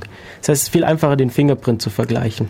Oder natürlich auch noch dann, wenn man es ganz runterkürzt auf, gibt es auch noch die, die dann sechs oder acht Zeichen lang sind. Ja, das sind die Short-IDs dann, Ja. oder? Ja, also es, es gibt eine kurze Key-ID, das ist, glaube ich, der Anfang des Schlüs des Fingerprints und dann gibt es eben die lange, das ist dann der gesamte Fingerprint. Also bevor ihr das ja derartig wissenschaftlich korrekt macht, schlage ich einfach mal rein. Ich habe den Leuten immer vorher unverschlüsselte E-Mails geschrieben. Da sie mir geantwortet haben und beim nächsten Treffen mich auf die E-Mail angesprochen haben, gehe ich erstmal davon aus, dass die E-Mail-Adresse zu der Person gehört, die ich immer, ich immer geschrieben habe. Ich schnappe mir jetzt einfach einen Schlüssel vom Key-Server, der zur E-Mail-Adresse dazugehört, verschlüssele die Nachricht und entweder kommt zurück, er konnte es lesen oder er konnte es nicht lesen. Ja, da ist schon das Problem, dass du noch den äh, Man in the Middle haben kannst. Genau, es kann sein, dass jemand dazwischen sitzt, die abfängt, liest, neu verschlüsselt und dann weiterleitet. Dann weißt du kannst, du weißt, dass sie nachher äh, ohne Manipulation ankam, aber du, also ohne sichtbare Manipulation ankam, aber nicht, dass sie irgendwie zwischendrin komplett entschlüsselt und neu unterschrieben und neu verschlüsselt wurde. Es wird ja interessant, sobald die erste E-Mail verschlüsselt zu mir zurückkommt. Dann macht der gleiche das einfach wieder. Sobald der andere, also wenn der Man Dafür- in the Middle das in der Mitte für beide Seiten richtig Dafür bräuchte er auch meinen Key. Nein, Na, er braucht nur deinen öffentlichen Key, Ja. genauso wie der, der an dich meldet. Das ist ja öffentlich, was du da hast. Das ist das Problem. Ähm, wenn Er muss die ver- verschlüsselt, an der Endstelle wird die E-Mail verschlüsselt. Ja, Sie ist mit meinem öffentlichen Schlüssel verschlüsselt und kann nur von mir wieder entschlüsselt werden. sie ist mit dem öffentlichen Schlüssel verschlüsselt, mit dem der Sender denkt, dass es deiner wäre. Genau, deshalb muss man ja verifizieren, deshalb sollte man ja irgendwie vergleichen, ob dieser Key wirklich von dir kommt. Wenn ich dir jetzt was schreiben möchte, dann sollte ich überprüfen, ob der, das müssen wir übrigens noch machen, Ja, können wir nachher gleich noch machen. Wir machen hier noch eine kleine Key-Signing-Party. zu dritt. okay. Ähm, Ja. Natürlich über GUIs geht es natürlich äh, genauso einfach. Ähm, man klickt einfach irgendwo typischerweise auf einen Button namens Import oder auf einen Menüeintrag. Oder auch ähm, Schlüssel aktualisieren oder solche Dinge. Genau, und dann kann man entweder eine Datei angeben, einen Key-Server oder man kann den Key reinkopieren. Diese PGP, dieses OpenPGP-Keys äh, kann man binär oder als ASCII speichern. Ich kenne das als ASCII im ASCII-Format. Das Ja. heißt, das sind ähm, diese, es ist die Codierung mit äh, 8-Bit Breite, die einfach jeder Rechner lesen kann. Oder sogar 7-Bit ASCII, das kann dann 7-Bit. wirklich, das kann dann wirklich jeder Rechner lesen. Und es gibt da keine Verwirrung, wenn man einer auf dem Windows-Rechner und einer auf dem Mac-Rechner sitzt. Ähm, das, da gäbe es dann falsche Ko- Dekodierung oder Kodierung, Ja. Weil die sich einfach die anderen nicht kennen oder sie halt nicht verwenden. 7-Bit ASCII ähm, wird typischerweise verwendet. Ja, okay. Wir waren jetzt eigentlich ja übers Kommandozeilen-Tool zu den Key-Servern zu Key-Signing-Partys gekommen. ähm, ja, also Key-Signing, ich persönlich würde es immer nur persönlich machen, also mit Ausweis vorlegen, einfach um sicherzustellen, dass es wirklich die Person ist. Aber Telefon finde ich jetzt auch schon zu unsicher. Wir haben noch gar nicht gesagt, was Key-Signing ist. Also so Web of Ja, Trust aber, oder so. aber auch eben allein nur den, den Key rauszukriegen, dass es wirklich der von der Person ist. Das Key ist unterschreiben, danach ist ja nochmal einfach nur eine Stufe mehr, aber nur rauszufinden, dass es wirklich die Person ist, das würde ich immer nur direkt mit der Person machen. Ja, wobei es da manchmal wirklich Probleme gibt, wenn du einfach keine Möglichkeit hast, diese Person direkt zu treffen. Natürlich. Äh, sei es die, Dann- sei es in einem anderen Land oder aus welchen Gründen auch immer. Dann greift eben hoffentlich das Web of Trust in der Richtung, dass ich dann eben noch 50 Leute habe, die ich schon mal getroffen habe, die den anderen auch getroffen haben und genau das gleiche gemacht haben, was ich mit den 50 Leuten gemacht habe, nämlich die Ausweise überprüft. Und die haben das auch bei mir dauernd alle gemacht und dann kann ich zu 90 Prozent oder so sagen, dass sie es vermutlich auch bei dir gemacht haben und deswegen dann deinen Key auch akzeptieren.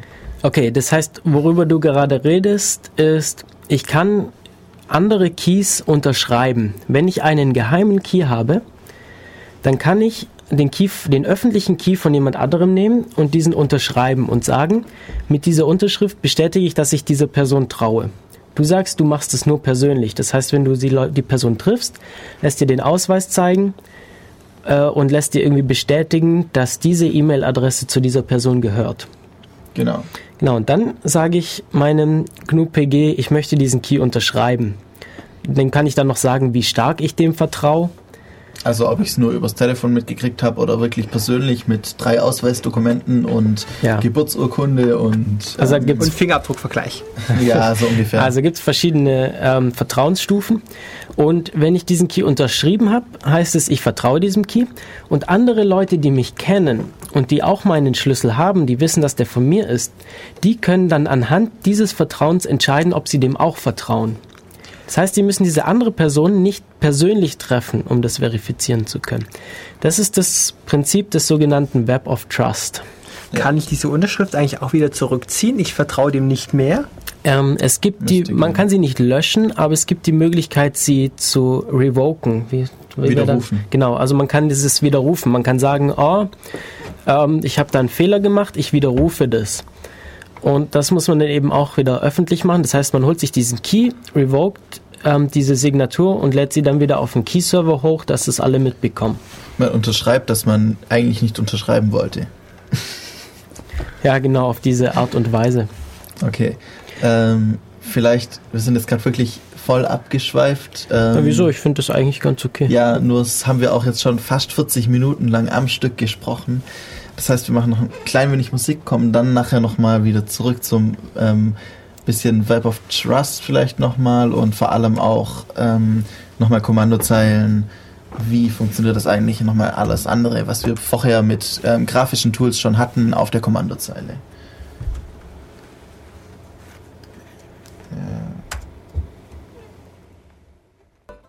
Hallo, da sind wir wieder zurück bei Dev Radio.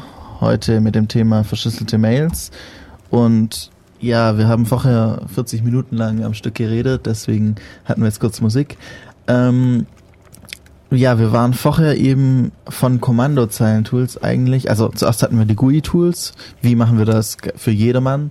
Dann sind wir ähm, über Kommandozeilen-Tools, die bisschen ähm, mehr Kontrolle teilweise geben, abgeschweift über Key-Server zu Key-Signing.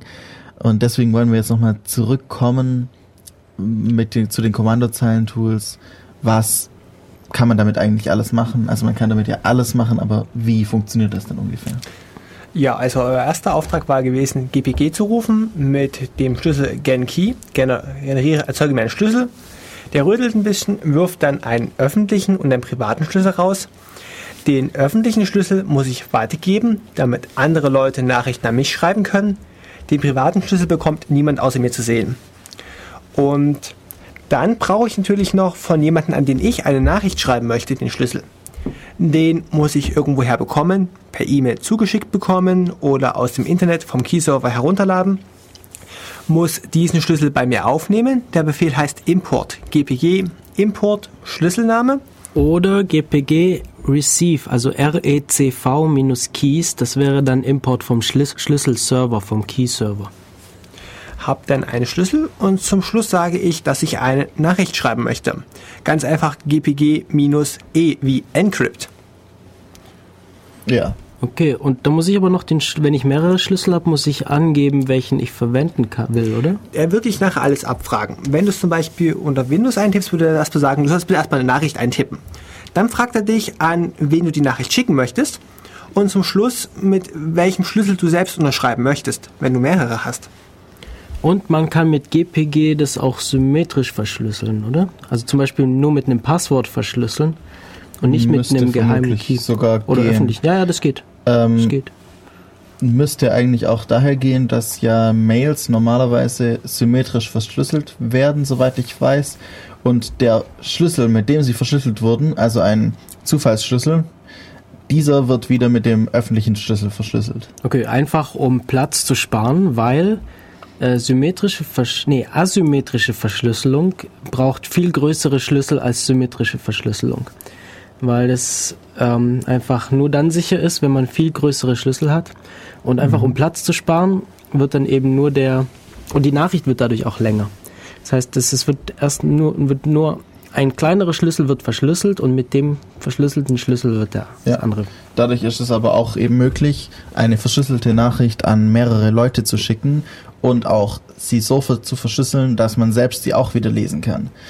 Das macht man, indem man eben diesen symmetrischen Schlüssel mehrfach verschlüsselt. Und dann pickt sich jedes, jeder sozusagen seinen eigenen verschlüsselten Block raus und entschlüsselt den, bekommt einen Key raus, der passt und kann dann für sich seine Nachricht verschlüsseln, äh, entschlüsseln, muss aber nicht die Keys der anderen kennen. Also du meinst mehrfach nebeneinander verschlüsseln? Genau, parallel. Also gleichzeitig eine Nachricht mehrfach verschlüsseln. Wenn man das also über Kommandozeile ähm, entschlüsselt und liest, beziehungsweise wenn man einen Mailreader hat, der das nicht vor einem versteckt, dann sieht man das auch ganz schön. Da steht dann dran, ähm, Encrypted Message to und dann kommt eine Liste von Leuten, die das äh, empfangen haben und deren Key Fingerprints. Das genau. steht bei mir immer dran, wenn mehrere Leute diese Nachricht verschlüsselt bekommen haben, steht immer die Liste dran mit, an wen das war.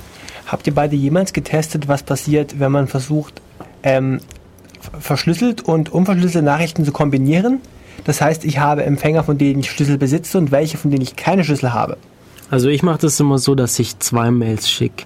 Ja. Ähm, mit GPG ist es, äh, mit, mit MUT bei mir ist es schwierig. Also ich sage am Schluss immer, ich möchte dann verschlüsseln und dann verschlüsselt er auch die gesamte Nachricht. Weiß ich, ich, ich muss dann immer eine Kopie machen und ein zweites schicken. Da weiß ich gerade nicht, wie das geht. Vor allem macht es auch eigentlich keinen Sinn, eine Mail, so, also eine Mail, genau eine Mail mit dem gleichen Inhalt für manche zu verschlüsseln, für manche nicht. Weil das will ich ja eigentlich nie. Ich will Naja. ja eine verschlüsselt haben und dann äh, parallel dazu, unabhängig davon, eine andere an die unverschlüsselten schicken, damit niemand weiß, dass es wirklich die gleiche Mail ist. Weil sonst wäre das ja wieder ein Angriffspunkt auch. Ja, man, es gibt bestimmt Szenarien, wo man sowas vielleicht will, aber Man könnte natürlich eine ähm, verschlüsselte Mail in eine unverschlüsselte Mail hinten anhängen. Also in den normalen Mailtext verschlüsselten Text reinhängen. okay, das geht natürlich, wenn man Das per Hand verschlüsselt, ist das kein Problem. Ja. Ich glaube, über diese Arten der Verschlüsselung sollten wir auch nochmal reden. Es ist möglich, dass man die verschlüsselte Nachricht mit Hilfe von Buchstaben kodiert, also sozusagen ASCII N-Armored, so heißt es fachsprachlich. Auf der Kommandozeile minus A, N-Armor in der Brüstung packen und dann kann man den Text einfach in die E-Mail hineinkopieren, in den E-Mail-Text. Man kann aber auch genauso gut den verschlüsselten Text in eine Datei reinleiten und diese Datei an die E-Mail anhängen dann hat man halt eine E-Mail ohne Text, aber mit einer Datei im Anhang. Genau.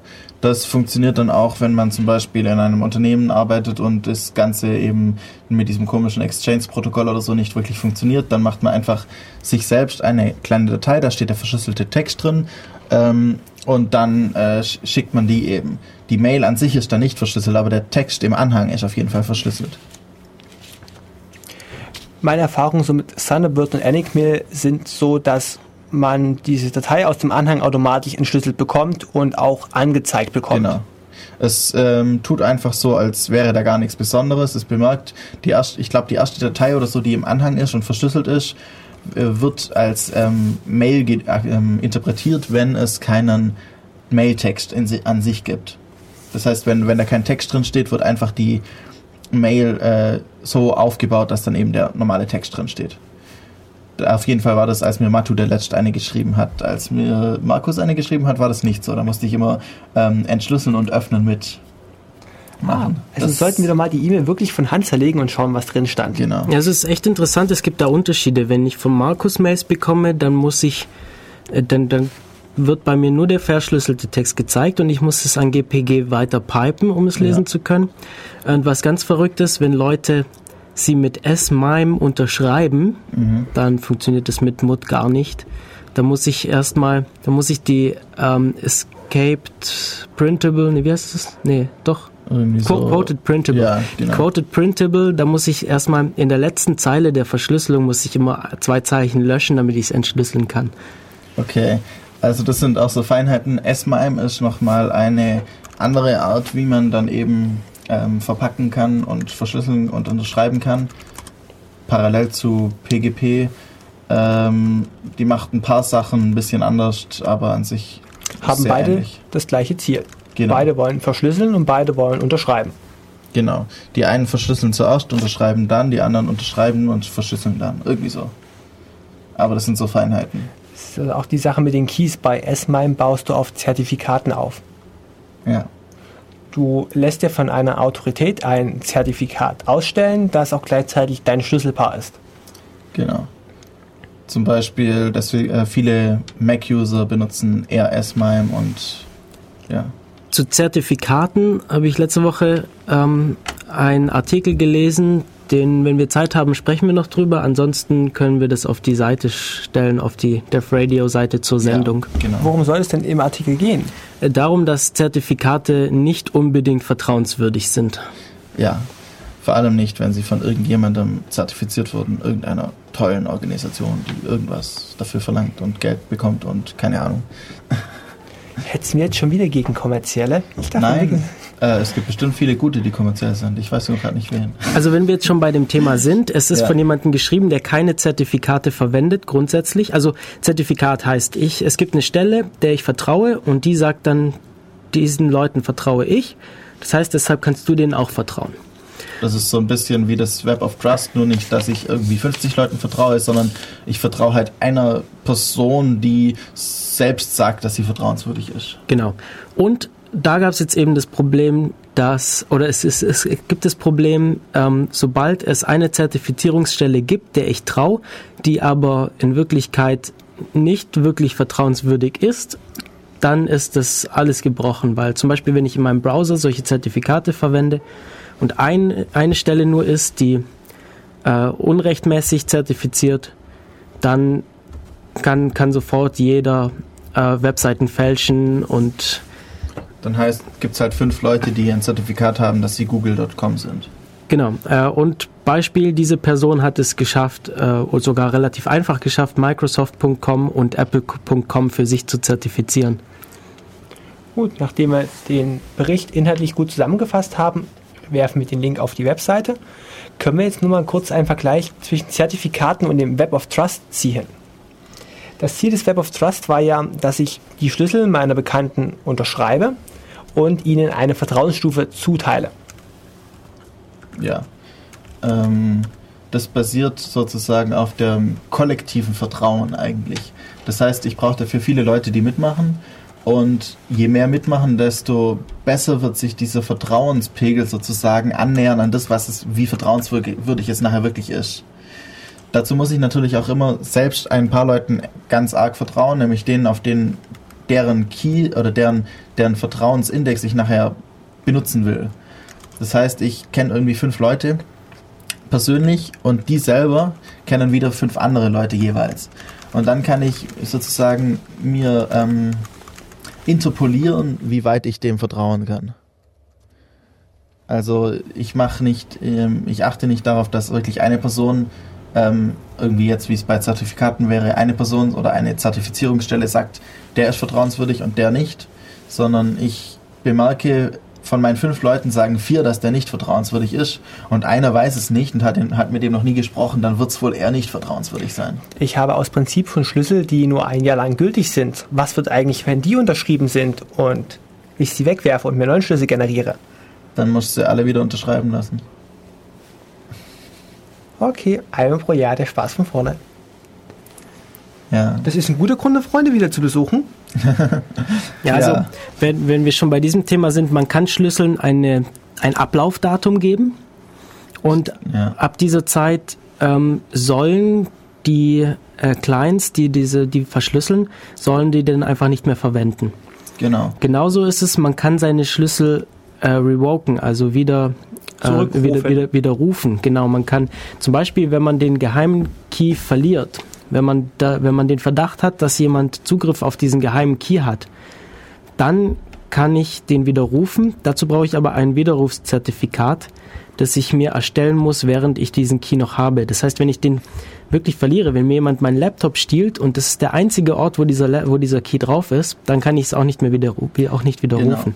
Dazu kann ich kleine Anekdote aus meinem äh, Verschlüsselungsleben sozusagen sagen. Ähm, ja, ich habe bis 2013 noch einen Schlüssel, der, den ich nicht mehr besitze, der da noch irgendwo rumgeistert, den aber niemand mehr besitzt, weil das war damals noch so eine Windows XP Maschine und die ist irgendwie abgeraucht und ich hatte keine Sicherheitskopie von dem Schlüssel. Das heißt, ich kann es auch nicht äh, widerrufen. Und jetzt hängt der halt irgendwo noch in den äh, Key-Servern rum und macht andauernd Probleme, weil mir Leute mit dem falschen Schlüssel verschlüsselte ähm, Nachrichten schicken und solche Dinge. Mhm. Also das ist wirklich blöd, ähm, nur kann man da auch nichts machen, weil man selbst ja auch nicht richtig beweisen kann gegenüber den Key-Servern, dass man jetzt diese Person ist eigentlich. Das beruht ja auf dem ähm, nicht darauf, dass der Key-Server wissen muss, ob die Person die ist, die sie angibt, sondern darauf, dass andere, die diesen Key anschauen, dir bestätigen, dass du die Person bist. Ja, also wenn es mal auf dem Key-Server ist, dann, ist es drauf, spät. fertig. Und dann kannst du auch nicht mehr wirklich ähm, wieder löschen, revoken, wenn du den nicht mehr hast. Es ist unmöglich, das wegzukriegen. Ich möchte jetzt mal in den letzten paar Minuten jenseits von E-Mail-Verschlüsselung noch eine andere Sache ansprechen, und zwar also die lieben Instant Messenger. Genau. Lass das mal eine Reihe aufzählen. Wir haben zum Beispiel Jabba. Wir haben auch MSN, ICQ, Das Gtalk. ähm, ja, also Gtalk ist ein Java-Protokoll. Ähm, ähm, MSN und ICQ müssten beide Oscar sein, nennt sich das Protokoll. Ja, MSN würde ich gar nicht. MSN hat vor wenigen, wenigen Wochen eine Protokolländerung drin gehabt. da Echt? weiß ich Okay. nicht ganz. Also kurz gesagt, es gibt verschiedene Protokolle für Chats oder Instant Messages, also Genau. kurze Nachrichten wie ICQ oder Jabber. Danke für die Zusammenfassung. Und dort ist es so, die meisten Protokolle laufen nicht wie E-Mail von Endpunkt zu Endpunkt über ein paar Knotenpunkte, sondern werden halt wirklich von Surfer zu Surfer weitergeleitet. Und dort ist es so, dass auch die Surferbetreiber die Nachrichten mitlesen können, dass sie mitloggen können, dass sie böse Worte filtern, dass Sie Werbestatistik drauf machen können. Auch dort habe ich eventuell das Bedürfnis, dass unterwegs niemand mitlesen kann. Auch dafür gibt es Verschlüsselung, zum Beispiel ein Plugin namens OTR, Off the Record Messaging. Es funktioniert im Prinzip so ähnlich wie das, was wir jetzt alles über die Schlüsse erläutert haben. Nur kann es sogar noch ein bisschen mehr, weil es, ähm, soweit ich weiß, die Plausible Deniability kann. Das heißt, man kann danach nicht mehr fest sagen, dass man wirklich diese Nachricht geschickt hat. Also man kann, oder man kann gut ähm, abstreiten, man hätte diese Nachricht nicht geschickt. Okay, das, das würde jetzt, glaube ich, hier rausgehen. ja, das geht Ähm, darüber hinaus. GPG kann man auch verwenden, um Instant Messages zu Ja. verschicken. Es wird aber häufig nicht verwendet oder wird, wird selten verwendet. Was aber, wenn man zum Beispiel auch so Sachen wie ähm, irgendwelche Social Networking Portale wie Facebook oder StudiVZ nehmen will und denen eigentlich auch nicht vertraut, aber eine Person nur dort irgendwie erreichbar ist, dann kann man natürlich auch per PGP seinen Text verschlüsseln, reinkopieren und der kann ihn wieder entschlüsseln und man kann. Oder man schreibt sich ein. Skript, das das für einen tut. Genau. Ja, aber man kann das auch von Hand, zur Not. Natürlich, man kann das auch von Hand machen. Wenn man nicht allzu viel damit macht, dann sollte das auch kein Problem Ja. sein. Und es wird auch normalerweise nicht von den Spam-Filtern da drin irgendwie rausgelöscht. Ja, ähm, seht ihr eigentlich Gründe, warum man nicht verschlüsseln sollte? Du hast nämlich gerade den Spam-Filter genannt.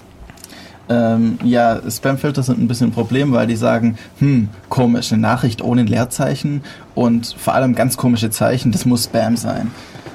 Äh, ja, das ist ein bisschen blöd, muss man halt öfters in den Spamfilter schauen. Ähm, meine E-Mails sind dabei schon hops genommen worden. Aber es hat auch tolle Nebeneffekte. Wenn ihr durch ein Netzwerk hindurch, wo viele Virenscanner drin hängen, eine Nachricht mit Anhang rausschicken müsst und diese Nachricht verschlüsselt, kann der Virenscanner nicht mehr über den Anhang herfallen. Weil er nicht weiß, was es ist und dann, Er kommt nicht drauf. ja. Okay. Ja, ein anderer Grund, nicht zu verschlüsseln. Ähm, im, Im Web wäre ein Grund, dass äh, durch Zensur eventuell verschlüsselte Webseiten nicht erreichbar sind in bestimmten Gebieten der Welt. Also, dass Leute Webseiten nicht lesen können, wenn, wenn, wenn sie nur verschlüsselt erreichbar sind. Das wäre natürlich blöd, wenn man dann gewisse Informationen nicht ähm, vorenthalten will. Ja. Allerdings muss man sich dann auch überlegen, ob man eben zwei verschiedene ähm, Versionen vielleicht sogar macht. Kommt drauf an, was man dann genau für einen Inhalt eben anbieten will. Okay. Dann haben wir euch heute im Crashkurs unterrichtet über Privatsphäre, GPG-Klienten. Was hat man noch alles Lustiges dran? Ähm, alle möglichen Ausschweifungen über verschiedenste Nebenbereiche des Ganzen. Wie zum Beispiel das Web of Trust. Genau. Und ja, wenn ihr irgendwo mal eine Keysigning-Party habt, kommt vorbei. Ähm, und probiert es einfach mal aus, wenn ihr irgendwie jetzt keine Ahnung habt, ob es was für euch ist, einfach mal machen. Je mehr Leute einfach schon mal nur unterschreiben, zum Beispiel ich unterschreibe jede Mail einfach grundsätzlich, ähm, je mehr Leute das machen, äh, desto aufmerksamer werden andere drauf und irgendwann ist vielleicht auch möglich, jedem eine verschlüsselte Mail zu schicken und dann müssen wir nicht mehr immer nur Postkarten durch die Gegend karren. Okay, Gut. Das war doch ein Tolles ja, Schlusswort. tolles Schlusswort, ja. genau. Das heißt, wir hören uns wieder in. Vermutlich zwei Wochen. Hoffentlich zwei Wochen. Ja, müssen wir noch ein Thema vorbereiten und bis dann. Tschüss. Tschüss. Tschüss.